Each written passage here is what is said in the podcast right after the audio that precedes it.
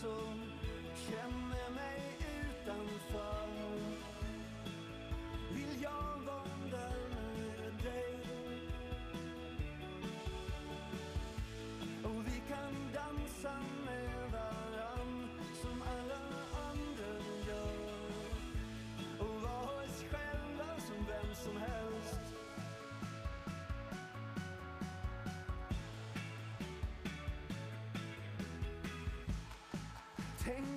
man får gå på. Fast jag har tappat bort mig. Har jag sträckt mig för att nå dig? Tills jag glömde bort vad det gällde.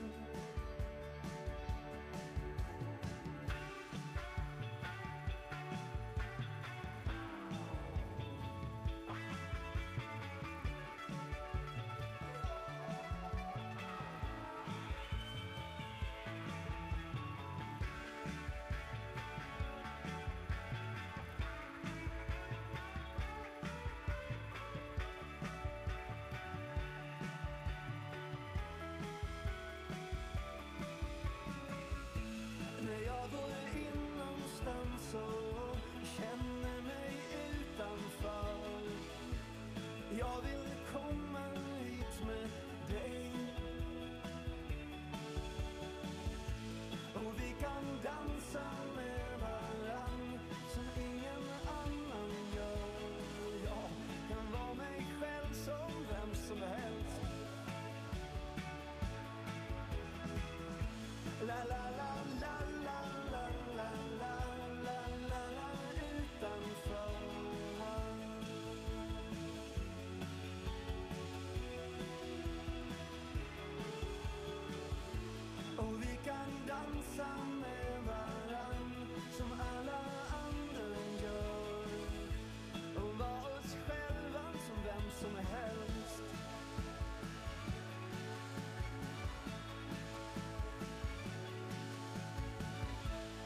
Jakob Hellman, när jag går in någonstans och känner mig utanför här i P4 Extra. Ja, coronapandemin har ju drabbat många branscher hårt. En av de mest utsatta är ju flygbranschen och flygbolaget SAS varslade 5 000 eller 40 procent av sin personalstyrka förra året. Frågan är vad som har hänt med de tusentals SAS-anställda då som fick gå. Eva Dahlgart, välkommen! Tack, glad att vara här. Ja, du jobbade på Köpenhamns flygplats Kastrup men blev uppsagd förra året. Vad tänkte du då? Jo, ehm, jag hade ju varit permitterad eh, ungefär tre månader när jag blev uppsagd.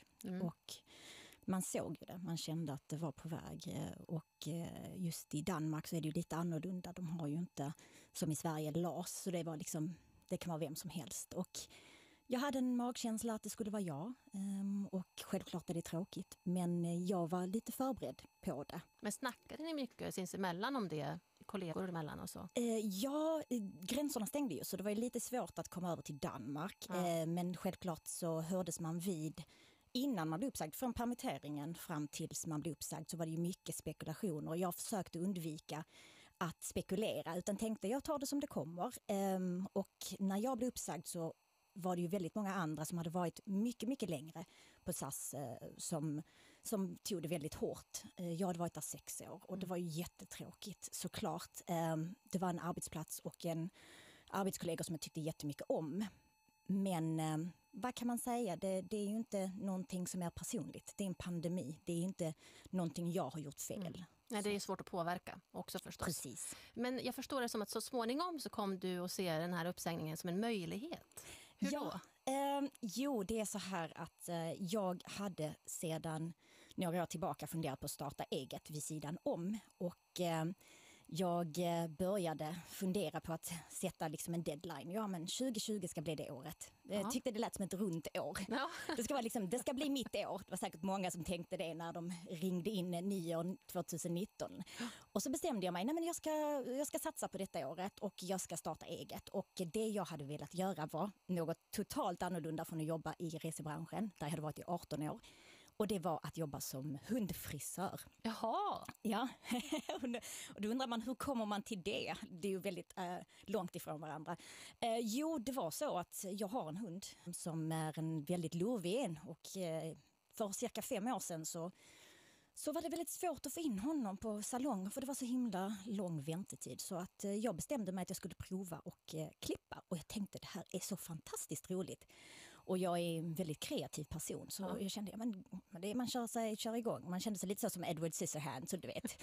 vet inte riktigt hur man... hund, ja, ja, jag kan ju säga att de första gångerna så tittade han på mig med sån sorgsen blick och han så, hans ben var lite sådär kycklingaktiga. Vad gör du? Ja, precis. Ja. Um, så nu när uh, uppsägningen uh, stundade och när allt var på gång så tittade jag upp i olika utbildningar och då kom jag in på en utbildning till att bli hundfrisör. För att även om det inte krävs att man ska utbilda sig så är det jättebra att ha ett certifikat som säger att ja, jag har gått en utbildning, jag kan de olika hundarna mm. och förstår hundpsykologi och så vidare. Så du valde då att köra på helt enkelt? Uppsägningen blev en chans att göra det som du hade tänkt ett tag? Ja, precis. Ja. Um, istället för att ta det, man får lite vad säger, eld i baken blir det ju. Mm. Istället för att uh, sätta igång och så pö om pö göra det vid sidan om så fick man chansen att ja men nu, nu kör jag på. Um, det är ju det att det är svårt att lämna ett jobb som är ett en trygghet där man mm. vet att du får in pengar varje månad och du vet att du har,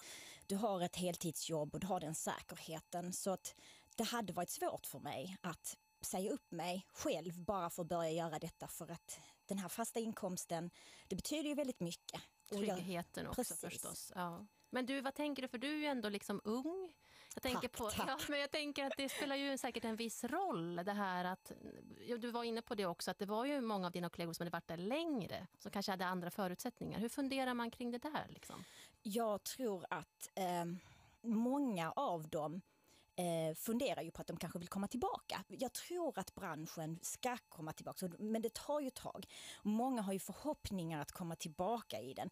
För att har du jobbat 30 plus år så många av dem kan kanske inte något annat eller känner inte till något annat och det är deras trygghet. Och eftersom inte de har känt till någonting innan dess så vill de ju tänka att jag kan komma tillbaka. Mm. Sen just i Köpenhamn så har också många fått möjlighet att börja jobba eh, under Region Huvudstad. Allt som har med coronan att göra, testning och så vidare. Så många gör det. Och det kanske är en tillfällig lösning för dem för att sen komma in i branschen mm. igen. Um, och jag tror att det är där skillnaden är att jag tyckte jättemycket om mitt jobb men jag såg inte det som någonting jag vill göra i 40 år. Utan det, min dröm var att jag vill jobba med hundar. Mm. Det kan vara så himla olika. Vad härligt att höra att du eh, har en annan plan och att du är på gång nu då och utbildar dig. Lycka till sen. Tusen, tusen tack. Så småningom och tack snälla för att du kom hit. Eva. Tack, tack. Hear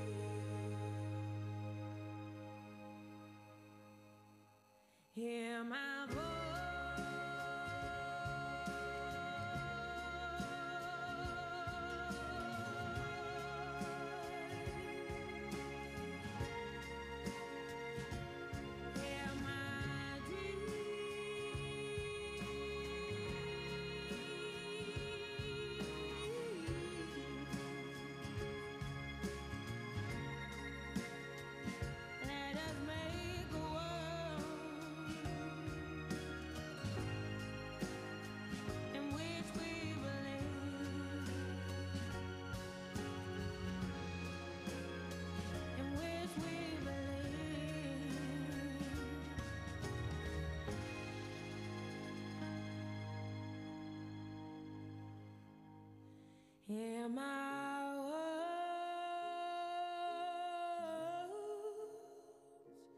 hear my joys.